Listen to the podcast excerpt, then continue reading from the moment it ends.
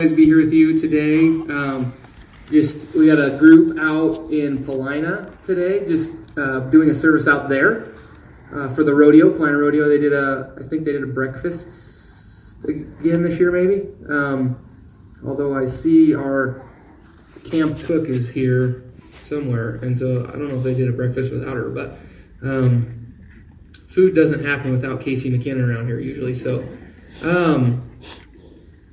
But be praying for them. Uh, they're going to do a service this morning and then um, just spend time loving on people out there at the rodeo. And um, yeah, so we're here. Uh, we're going to continue in Acts chapter 13. We have a pretty big chunk we're going to try to tackle today, so we'll dive right in and get started. But first, I, I want to pray for us. Lord, just thank you for this morning, God, and just thank you for your word that uh, that just doesn't fall void. Lord, you just honor uh, your word and you direct it, Lord, to us, and uh, God, you just place it on our hearts, and Lord, I just pray that that would be uh, that would be true for this place today, God. You would just impress upon the hearts here, Lord, just your word and uh, God, that you would just use it to shape us and mold us and encourage us and convict us. And God, just uh, we love you so much and we're thankful, uh, Lord, for just your faithfulness and sometimes in ways that only we know. And so, uh, God, thank you, and we pray these things in Jesus' name. Amen. Okay, well, small, short recap, you guys. Um, we'll look at the beginning of chapter 13 uh, a couple weeks ago. We see um, Saul and Barnabas are being sent out from Antioch on a mission, um, on, a, on a mission journey to preach the gospel. And we talked about it then, but it's they're in Antioch today as well. But it's it's good to note that there's two Antiochs. So uh, we have the Antioch in Syria, which is home to the first Gentile church, and it's also the Antioch that Barnabas and Saul are sent out from. The second Antioch that we'll be talking about today is Antioch in Pisidia this Antioch is located in the mountains of Asia Minor, which would be uh, modern day Turkey. We got, uh, continuing on real quick, we have verses 4 through 12. The next chunk there, they um, Barnabas and Saul, they head to Cyprus. They take John Mark with them, which is Barnabas' cousin. Uh, they preach the gospel, and the proconsul named Sergius Paulus gets saved, right? He just, that was when they. Uh, they met the the Jewish false prophet Bar Jesus, and he preached the gospel to the proconsul that was with him. And uh, you know, a, a proconsul is essentially a governor of a province or a region that was under Roman Empire. So, so the leader of the of the province gets saved, and and then he takes the word of God back to his people and and leads, you know, hopefully just would lead them and, and shape his leadership around Christ. And so just the gospel continues to spread. And um, so praise the Lord for that. Uh, and that that that puts us in verse 13 of chapter 13. And it says, Now Paul and his companions set sail for uh, Paphos and came to Perga in Pamphylia, and John left them and returned to Jerusalem. But they went on to Perga and came to Antioch in Pisidia. And on the Sabbath day, they went into the synagogue and sat down. After the reading from the law and the prophets, the rulers of the synagogue sent a message to them saying, Brothers, if you have any words of encouragement for the people, say it. So Paul stood up and motioned with his hand, said, Men of Israel, and you who fear God, listen. The God of, his of this people, Israel, chose our fathers and made the people great during their stay in the land of Egypt. And with uplifted arm he led them out of it. And for about forty years he put up with them in the wilderness. And after destroying seven nations in the land of Canaan, he gave them their land as an inheritance. All this took about 450 years. And after that, he gave them judges until Samuel the prophet. Then they asked for a king, and God gave them Saul, the son of Kish, a man of the tribe of Benjamin, for 40 years. And when he removed him, he raised up David to be their king, of whom he testified and said,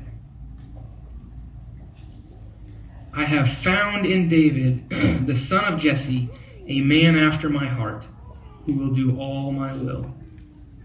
Of this man's offspring, God has brought to Israel a Savior, Jesus, as he promised.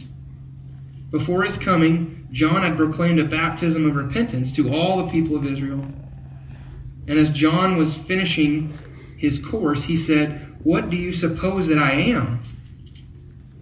I am not he, no, but behold, after me one is coming, the sandals of whose feet I am not worthy to untie. Brothers, sons of the family of Abraham, and those among you who fear God, to us has been sent the message of this salvation. For those who live in Jerusalem and their rulers, because they did not recognize him nor understand the utterances of the prophets, which are read every Sabbath, fulfilling them, or fulfilled them by condemning him. And though they found in him no guilt worthy of death, they asked Pilate to have him executed. And when they had carried out all that was written of him, they took him down from the tree and laid him in a tomb. But God raised him from the dead. And for many days he appeared to those who had come up with him from Galilee to Jerusalem,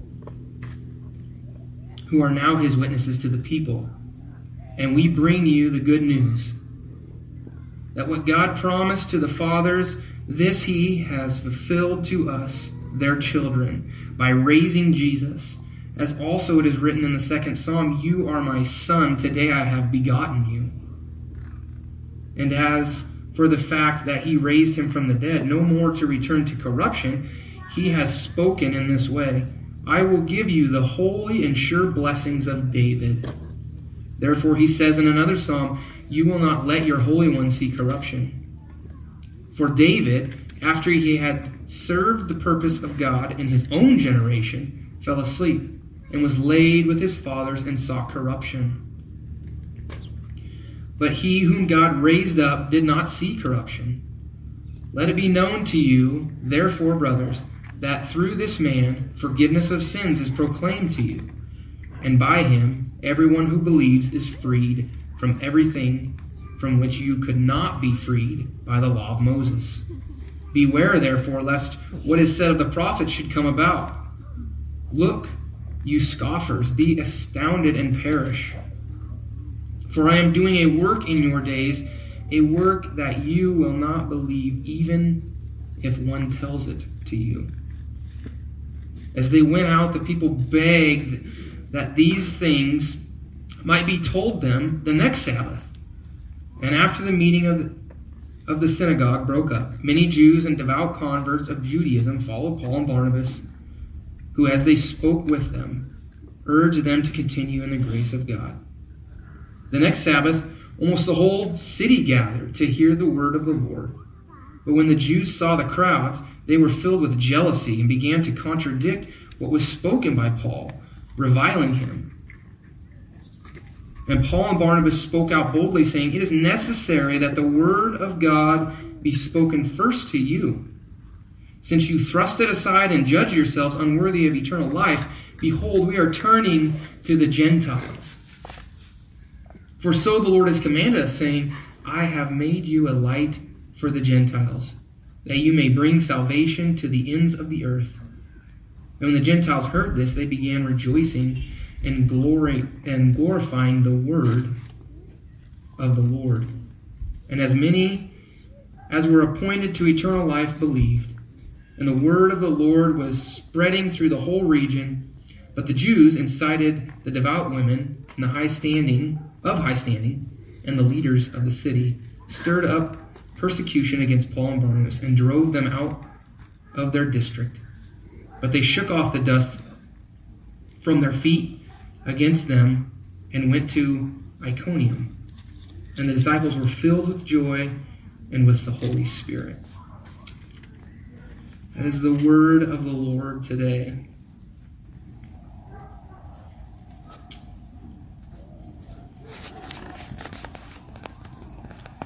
Be thinking about a few things as we walk through this chunk.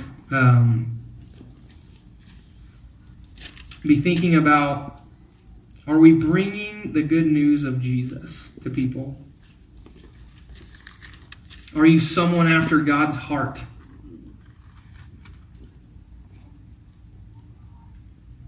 And if, if those things if those things aren't true, that, then maybe there's a place we could humble ourselves and seek Jesus' help.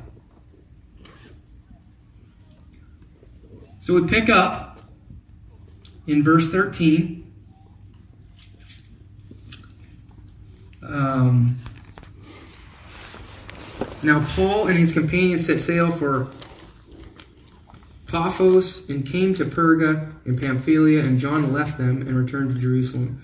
And so, Paul, so we're, uh, Barnabas and Saul get sent from Antioch, uh, right? And then now we're seeing him referred to as Paul and Barnabas instead of Saul and Barnabas. So we know that Paul is Saul's Roman name. And we also see them kind of switch just how they would announce or just how the author writes it. Paul's kind of taken on a little bit more of a leadership role in, in the mission journey. And so it's just, oh, Paul and Barnabas. And, and Barnabas is encouraging him, and, and Paul is, is doing some of, primarily most of the speaking. And, um, and, and he's referred to as Paul because we see him shift his mission from the Jews, and Saul is his um, Hebrew name, right? So we, we see Paul and Barnabas shift their mission to the Gentiles. And so, um, so he uses his Roman name, Paul. So it says Paul and his companions. So we have Barnabas, John Mark, which is um, John Mark wrote the second gospel, the Gospel of Mark. Um, and they they set sail from from Paphos, which is the capital city of Cyprus and came to Perga and Pamphylia, which is another major city in the province of, or Perga, I'm sorry, is, is a major city in the province of Pamphylia, which is about 200 miles north across the Mediterranean Sea from Cyprus. So 200 miles on a boat, and it happened in about one verse. So there's probably a ton of stuff that happened in 200 miles on a boat. Um, but just some background of this the time. It's not like, oh, we left here and jumped in the speedboat and jumped over here. It's like 200 miles. I, you know, I'm not a sailor. Um, I went deep sea fishing once in Mexico and eight hours. I was sick on a boat. And so I knew right away my career as a pirate was just going to be non existent. So I don't know how long 200 miles on a boat takes, but um, yeah, uh, I just, you won't find me figuring it out either. So, um, so we see also that, verse 13, John left them and returned to Jerusalem. So we don't know a lot about why John Mark left, but we know that there was a little bit of contention there. Um, but I think it's important to remember my perspective in in this anyway would be that John Mark wrote the Gospel of Mark. So so we know that he loves the Lord. And so, so for whatever reason, he decided to stay and go back to Jerusalem. And, um, and Paul was maybe a little bit upset about that, but I think it's good even for Paul to remember that God's um, is sovereign and nothing will keep his will from being done. And so that makes situations like this when we, you know, we, we maybe have a, a, point of contention or division, we just trust the Lord that, that um, man, we just, we, Paul, advice to Paul would be, Paul, worry about the guy in the mirror. And advice to John Mark, Mark, worry about the man in the mirror, you know, and just um, that we wouldn't allow the enemy to come in and just create this turmoil. Um, and so, so for whatever reason, John says, "Hey, I'm going to Jerusalem. See you guys. Uh, probably be praying for you. Hope it goes well." Later on, they join uh, up for uh, and come together for the same purpose of of worshiping the Lord and, and taking the gospel to unreached areas and uh, and so verse 14 says but they went on from Perga and came to Antioch of Pisidia. And on the Sabbath day, they went into the synagogue and sat down. So we already discussed the difference between the Antiochs. And so, um, so they go in and they sit down, just kind of like Sunday service. Hey, I'm, I'm here. Um, verse 15 After the reading of the law and the prophets, the rulers of the synagogue, sent a message to them saying, Brothers, if you have any word of encouragement for the people, say it.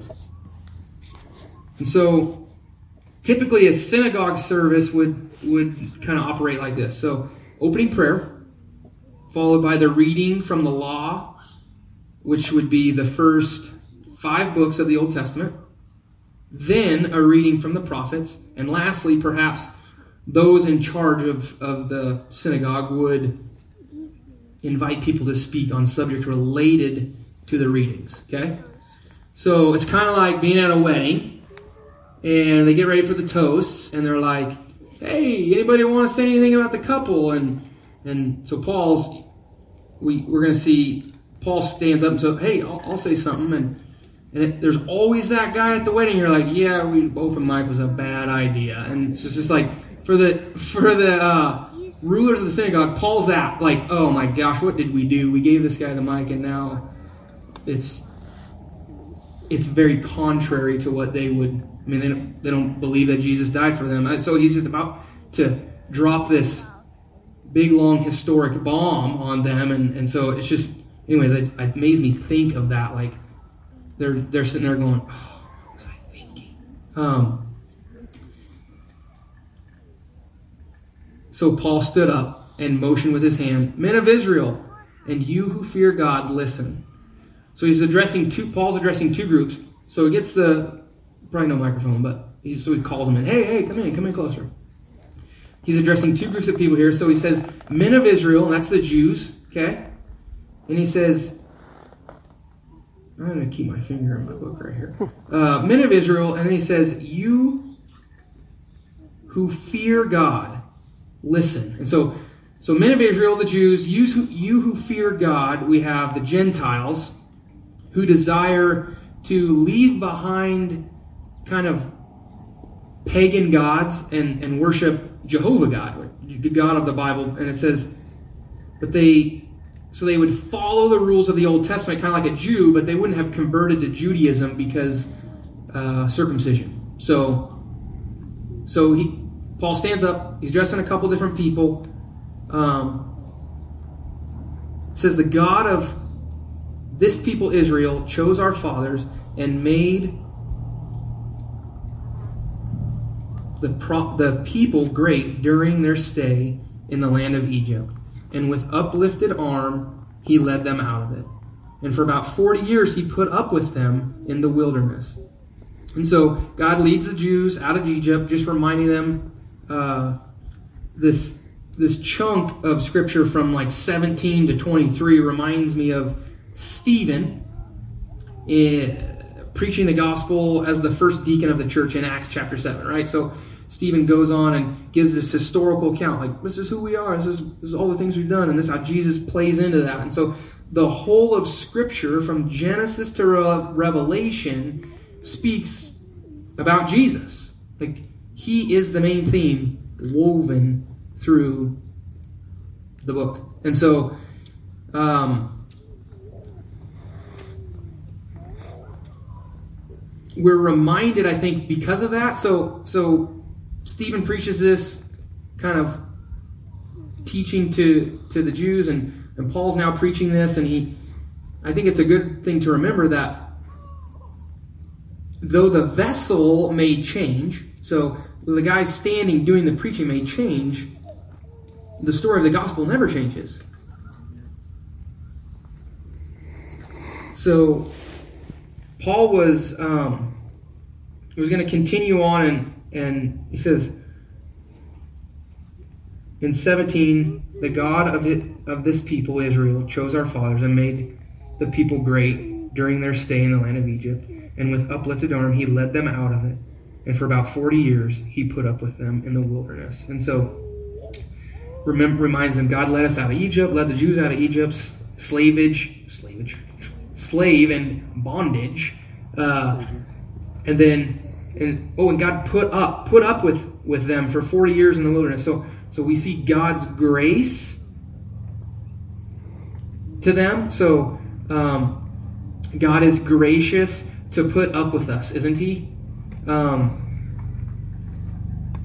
19 says, after destroying seven nations in the land of Canaan, he gave them their land as an inheritance. And so God destroys anyone or anything that stands in the way of his will. And, um, and so hear this God is someone that you want on your side. Okay? So he he destroys seven nations in the land of Canaan so he can give them this land of inheritance. And the Jews thought it was amazing, I'll bet. Like, man, look at this land he's given us. This is so cool. And uh, well, think about it. Think if you inherited just a this big old nice spread, right? Just inherited this place, and oh, this is great. Well, we know that that inheritance, right? We know the Bible speaks of a better inheritance, and that inheritance is nothing compared to what's talked about in 1 Peter chapter 1, an inheritance that is imperishable, undefiled, and unfading. Ephesians 1:11 says, "In him we have obtained an inheritance, in him being Christ, having been predestined according to the purpose of him who works all things according to the counsel of his will." All this took about 450 years, and after that he gave them judges until Samuel the prophet. 450 years. It's like God is very long suffering. It's a long race that we God calls us to run with endurance. Then they asked, they being the Jews, then they asked for a king, and God gave them Saul, son of Kish, a man of the tribe of Benjamin, for 40 years.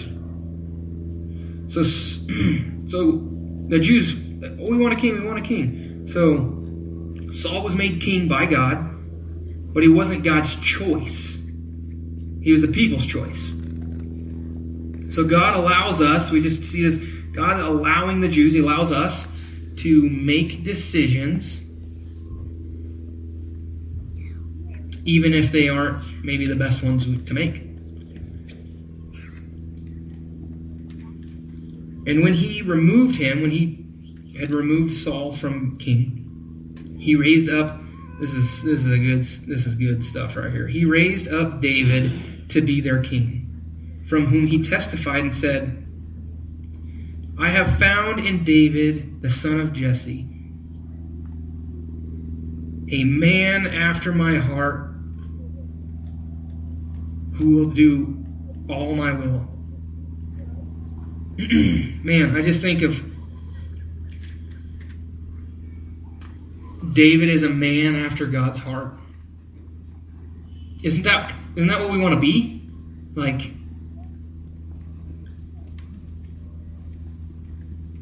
someone that is after God's heart.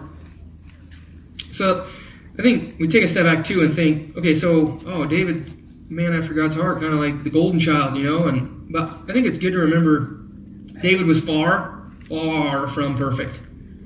Um, what made David a man after God's heart was that when he sinned, he chose to walk in repentance.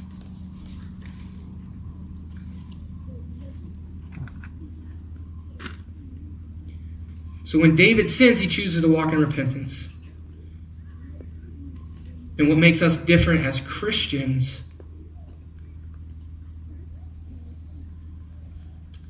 from the world is that it's not that we don't sin anymore.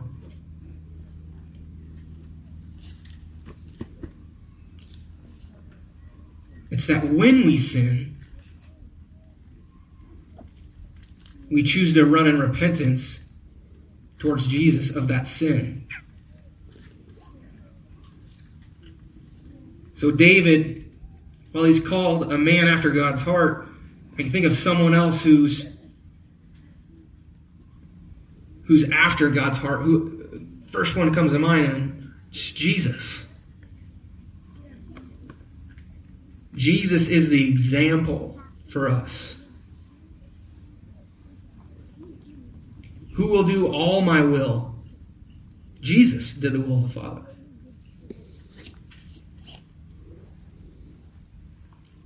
Verse 23 says, Of this man's offspring, God has brought to Israel a Savior, Jesus, as he promised. I'm reading this this week and I'm just thinking, oh man, like Paul finishes like right there. Just you could just literally drop the mic and with with that statement of of this man's offspring, of David's offspring, that line, God has brought to Israel a savior as he promised. You're just like, yeah, we get a savior.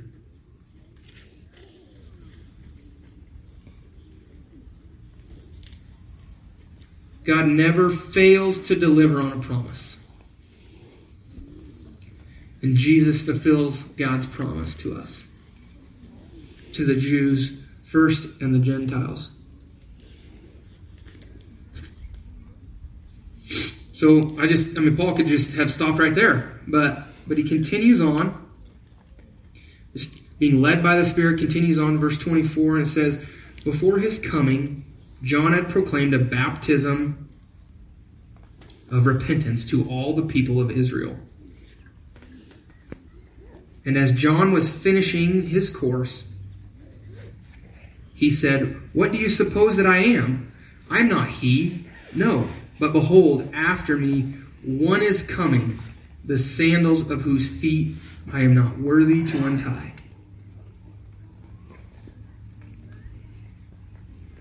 John the Baptist. So John knew who Jesus was. I mean, sure, John John was Jesus' cousin, but, that's not what I'm saying. So John knew Jesus was the spotless lamb, the Messiah. So John means it literally when he says, I'm not worthy to untie Jesus' sandals.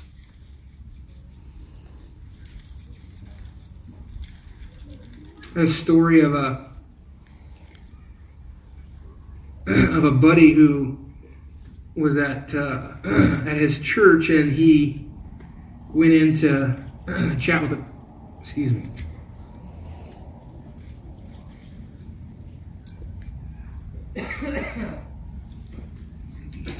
buddy who went in to talk to uh, the pastor seek some counsel and um, anyways, they're in his office and they're praying, and and uh, so the pastor he kind of shares with the pastor what's going on in his life, and the pastor's like, okay, let me, let me pray for you. And my buddy's like, yeah, we're sitting there, and, and all of a sudden I hear this boom, and he's like, kind of like,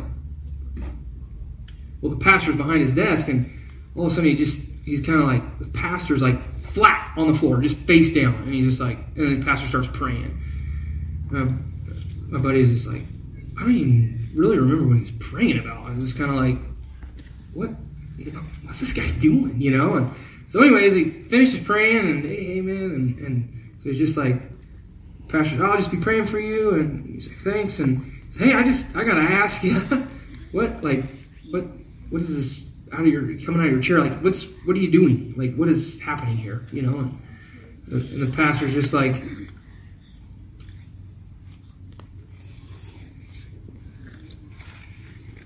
When we pray,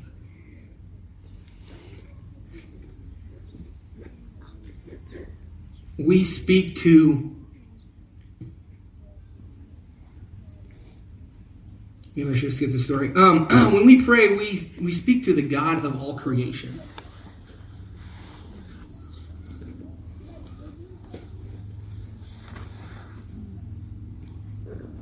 And I think that if we can, as Pastor's saying, if we can grasp a little bit of that, like, he is holy and perfect.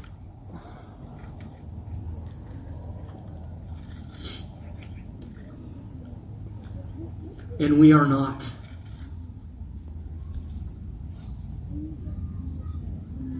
And so he's just like, I can't look at him like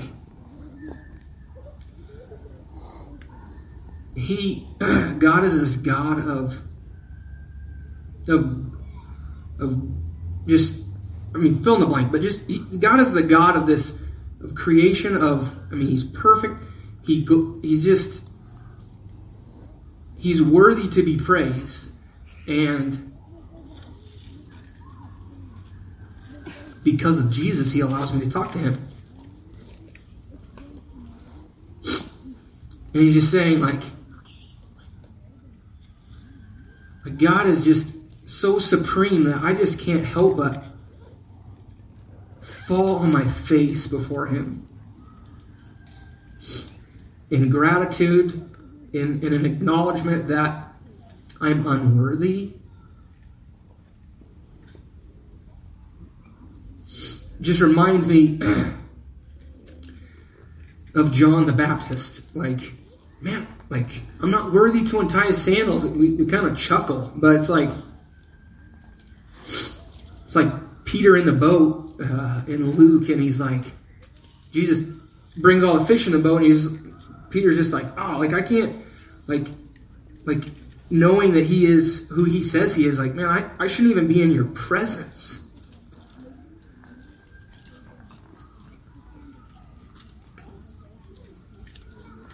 But that's what makes it grace.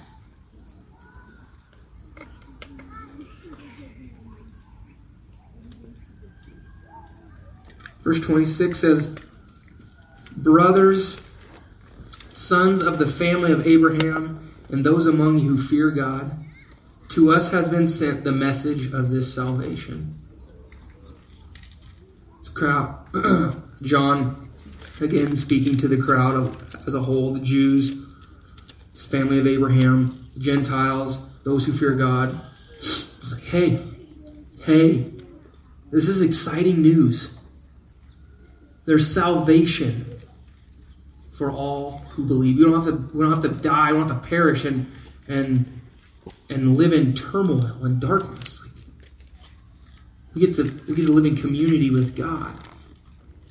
And, and it's because of this Jesus that I'm telling you about.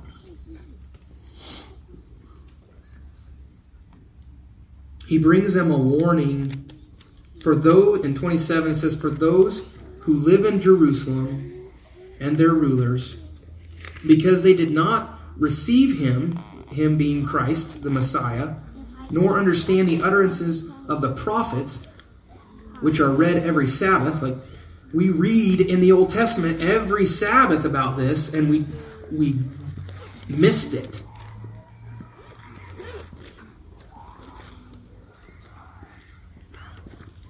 And, and so they fulfill prophecy by condemning him.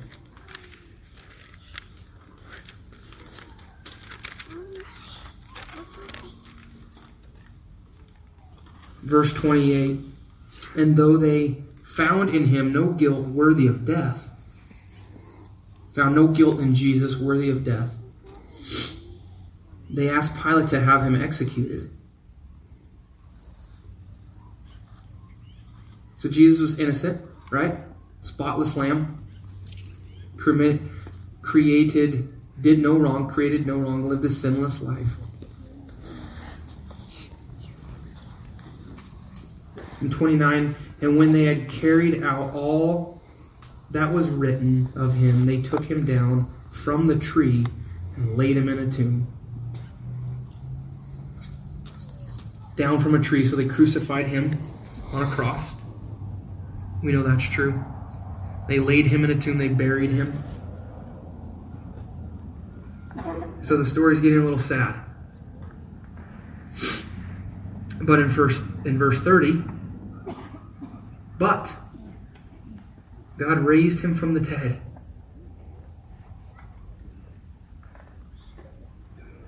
Resurrection to life. Sometimes we hear the story of Jesus and so we we don't really ponder just how big of a deal it is for somebody to be raised from the dead, somebody for the resurrection of Jesus. It's like the next. I've never been to a funeral and seen anybody raised from the dead. I just like this is a big deal, and it shows the power of God. That that what he said would happen happened. And verse 31 talks about the proof. It says, And for many days he appeared to those who had come up with him from Galilee to Jerusalem, and are now his witnesses to the people. He walked with the people. About 500, it said. Uh, that's what I found. Around 500 of them.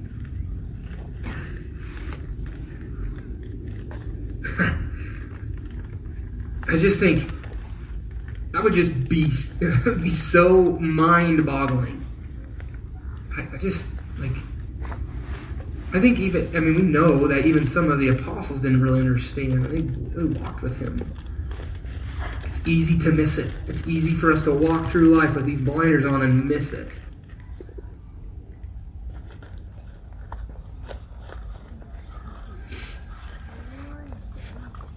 Verse 32 And we bring you the good news that what God promised to his fathers, this he has fulfilled to us, their children, by raising Jesus. As also it is written in the second psalm, You are my son, today I've begotten you. Paul and Barnabas are bringing the good news. So we do. We go on mission as followers of Christ we support missions of those who go as followers of Christ, uh, of Christ. We pray for those who go as followers of Christ because they're bringing the good news.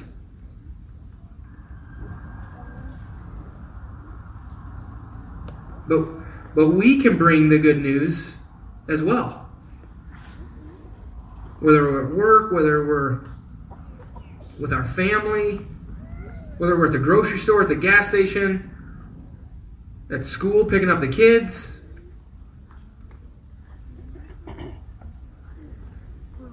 The good news isn't just for Paul and Barnabas to share.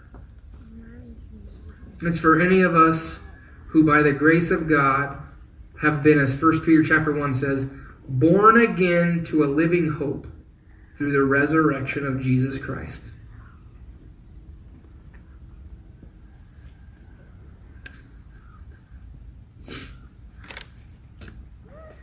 I don't know if we're going to make it. 38. Nope. See, we're not going to make it. 34. Uh, and as for the fact that he raised him from the dead, no more to return to corruption, he has spoke in this way I will give you the holy and sure blessings of David. Therefore, he says also in another psalm, You will not let your Holy One see corruption. For David, after he has served after he had served the purpose of God in his own generation, fell asleep and was laid with his fathers and saw corruption. But he whom God raised did not see corruption. And so when you die, your body start, you're buried, your body starts to deteriorate, unless you were cremated, and then it deteriorates super fast. Um, and we see corruption, so that's kind of a normal thing. Okay, they would people would say, yeah, that's normal. No one's going to probably debate that. So, um, so then he he says, I will give you the holy and sure blessings of David. And so God made a covenant with David that his soul would live. However, his body saw corruption. But we know that Jesus' soul, nor his body, saw corruption because he was resurrected. 38 says, Let it be known to you, therefore, brothers, that through this man forgiveness of sins is proclaimed to you, and by him everyone who believes is freed from everything from which you could not be freed by the law of Moses. Through Jesus' death and resurrection comes forgiveness of sins. And forgiveness of sins comes, and with forgiveness of sins comes eternal life in heaven with God, the creator of all things. So that is something. So that statement right there that through Jesus' death and resurrection comes forgiveness of sins, and with forgiveness of sins comes eternal life in heaven with God. That is something that the law of Moses could never give us. The atoning death of Jesus completely satisfies the demands of God's law, making salvation available to all who believe. Jesus is the key that unlocks the door to freedom from sin.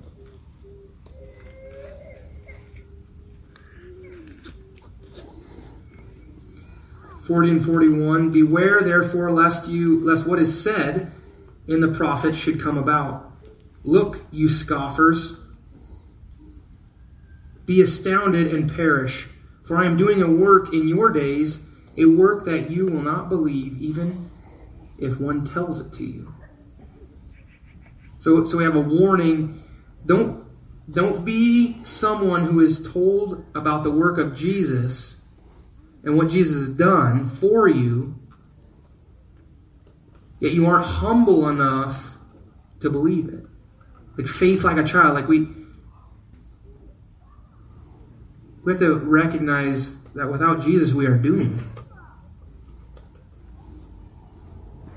Don't miss the call of Jesus like the Jews did. They waited all this time for the Messiah. And when the time came, they missed it. Because they couldn't humble themselves. The Holy Spirit is who God uses to call us and convict us and show us truth. When you feel the tug on your heart, listen to that. Humble yourself before God and run in repentance towards Jesus.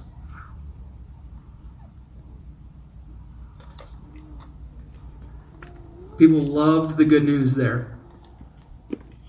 42 says, As they went out, the people begged that these things might be told them the next Sabbath. And after the meeting of the synagogue broke up, many of the Jews, devout converts to Judaism, followed Paul and Barnabas, who, as they spoke with them, urged them to continue in the grace of God. The next Sabbath, almost the whole city gathered to hear the word of the Lord. People loved the good news of Jesus. They're excited, and so they tell everyone. The whole town showed up the next week to hear about it. It's like they live. in those days, they, they didn't have all the technology, all the things like their access to information wasn't like it is now. And so you hear somebody preaching in the synagogue, oh, the Messiah's here. It, Jesus, he died for us. This guy named Jesus, and you got to come hear about it. It's like people come because they want to know. Like, they don't just read about it on Instagram or Facebook the next day.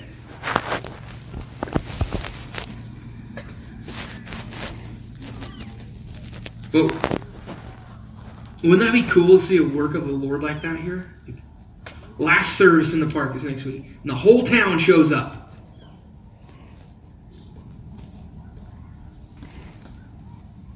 Well, what's coming next might not be real good if the whole town was here. Um, because verse 45 says, But when the Jews saw the crowds, they were filled with jealousy and began to contradict what was spoken by Paul, reviling him. Satan does not like it when we get momentum and traction for the Lord. But when Paul and Barnabas are met with trial and persecution, they speak boldly. The Holy Spirit gives us boldness. And when Paul and Barnabas spoke out boldly, saying, It is necessary that the word of God be spoken first to you, since you thrust it aside and judge yourselves unworthy of eternal life, behold, we are turning to the Gentiles.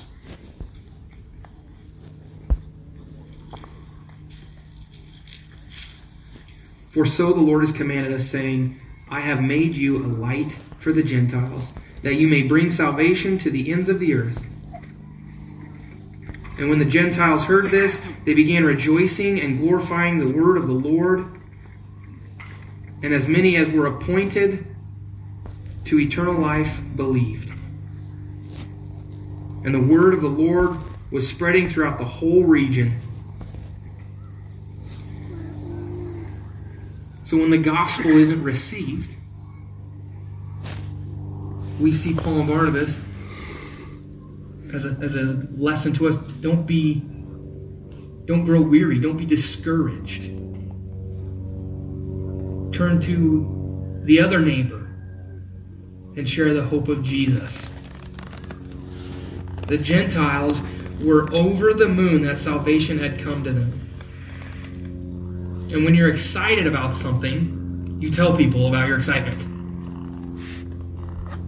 The Gentiles were excited, so they started telling people about Jesus, and so it spread throughout the whole region. Praise the Lord that His word goes forth, that His word came forth from there to here to us today, and that we would have heard the good news.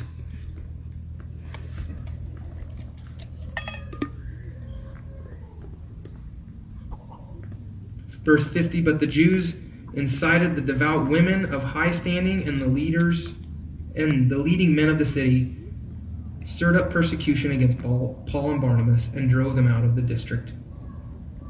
But they shook off the dust from their feet against them and went to Iconium. And the disciples were filled with joy and with the Holy Spirit. So the Jews were unhappy and wanted Paul and Barnabas to leave, so they stir up persecution. No different than Stephen, right? We talked about Stephen. Like, they didn't like what he had to say. so they stoned him to death. And what's interesting is that Paul was there at that. Paul led the charge there.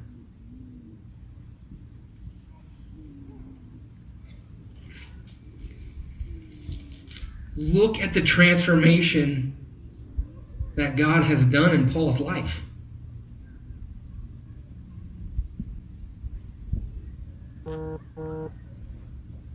Like he's he's ready to transform your lives, our lives, my life.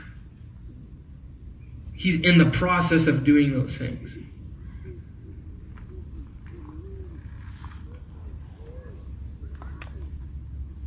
And instead of folding as they face persecution, they dust off their sandals.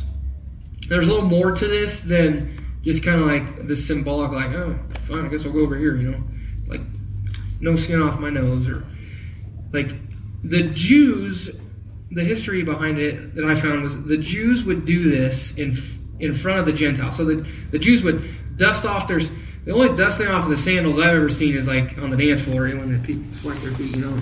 So the dusting of the sandals, or when the Jews would would do that in front of the Gentiles, to show them that even the dust on their sandals from Gentile places was not welcome in Israel. Kind of this like, like it's not we're, you're, you're not welcome here. And so Paul and Barnabas are, are trying to make kind of a statement here um, especially because they're going to Iconium, which is a melting pot, which is like a cultural melting pot, uh, for lack of a better word. Like it's not just like one people, like color, race, like uh,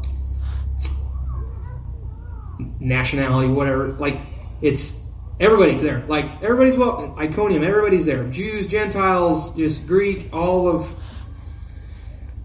all of the everyone. So so it's kind of like this. They're going to Iconium and and the dust from our sandals is not welcome there even. Um, and so we see that in the last verse of 1352 and the disciples were filled with joy and with the Holy Spirit. And so persecution drives us closer in relationship to the Lord.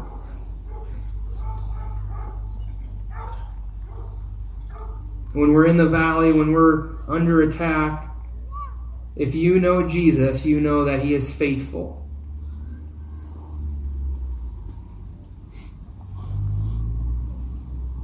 And if you don't know Jesus, I'm telling you, He is faithful.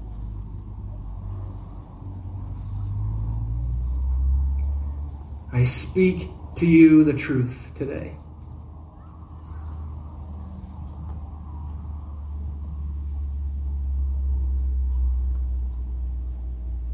Just a few things as I was putting this together this week, really kind of sh- struggling with um, we're and we're wrapping up. Um, I know Rory says that, but we are wrapping up. Um, a few things just as I struggle um, this week, just kind of seeing seeing the picture of the gospel being um, being taught through chapter thirteen, and um, just kind of like, oh, what is that? Like, what's that nugget? Like, what do you just hang on to? And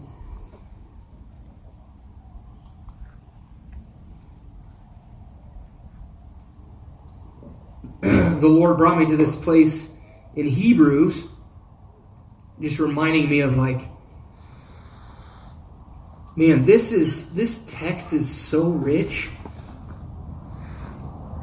Like the gospel is just it's just all about Jesus. And we just we're hearing God like there's the good news of Jesus. Like David's somebody after God's heart. Jesus fulfills God's promises. Like, and so uh, the Lord brings me this place in Hebrews. It's just good reminder that the Word of God stands on its own. And it's Hebrews 4:12 and it says, "For the word of God is living and active, sharper than any two-edged sword, piercing to the division of soul and of spirit, of joints and of marrow, and discerning the thoughts and intentions of the heart.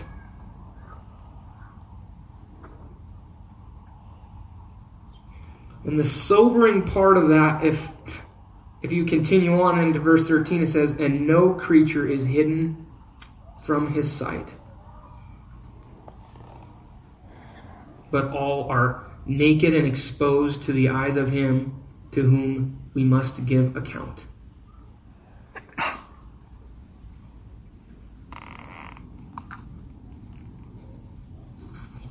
And so I just think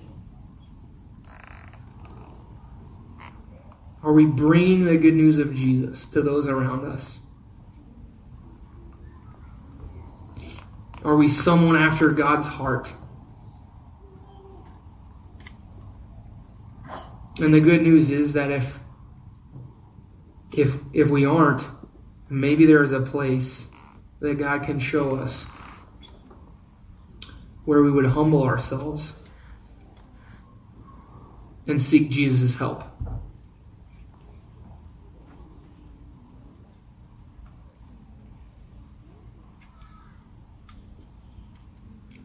Um, why doesn't the worship team come up? Um, Pretty close. Um, we are gonna. I don't know. Is the water trough back there? No. So what we're gonna do is give you some homework. In fact, that's really cramping my style here. Um, next week, I believe they're gonna do baptisms, and um, I'm just thinking. It gives you like if you aren't baptized, if you know Jesus, if you would profess to be a follower of Christ and you haven't been baptized, it gives you a week to to seek the Lord, to hear from the Lord, and um, because there will be water. So what hinders us? You know, um, and God calls us to a life of obedience. Um, not because that obedience saves us or um,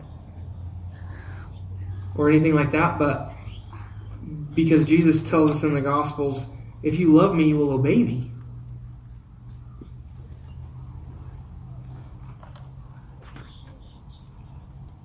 And so I just think if you love Jesus, um, be praying about that. Be, be praying uh, what the Lord would have for you next week and um, and how He would meet you. And if you don't know Jesus, I would encourage you to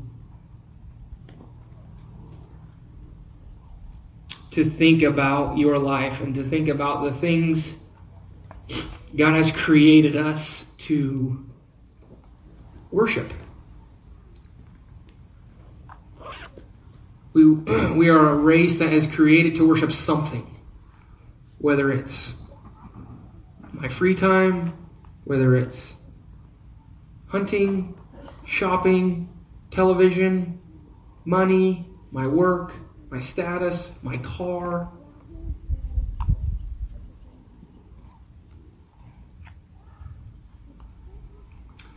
And the one that maybe we don't think about sometimes is sometimes we worship our family.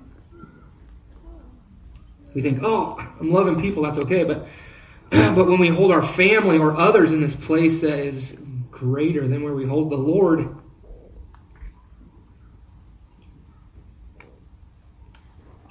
Uh, I think that there's there's a word for for us today, and that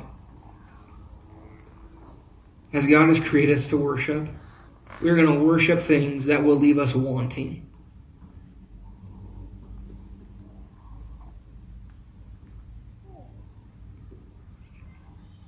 We will try to fill this place in our heart with these things. And they will all leave us wanting. But Jesus is the one thing that we can worship that, that creates fulfillment in our life. And so, if if you want to talk more about that, we we can. But I just think next week is is baptism, and how sweet would it be for you to surrender your life, recognize that your need for a savior, and as you humble yourself and and ask God to forgive you and tell him that you want to live for him. Yeah, here's water. What hinders us from being baptized? Like, so, just a few things to think about for next week um, and today. Is, but I'm to pray for us, and then Joy is going to play a song. So, Lord, thank you so much for today, and thank you for your word. And thank you that you are faithful and you are just. We thank you that you call us out of our sin, away from the world. You call us and you draw us to yourself. Give us a heart that wants to chase after you.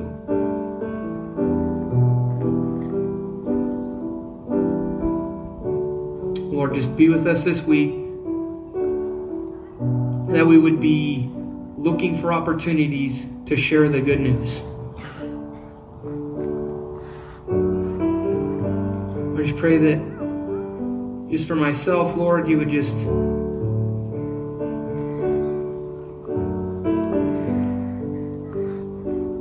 just humble me, Lord, that I would think greater of you than anything else.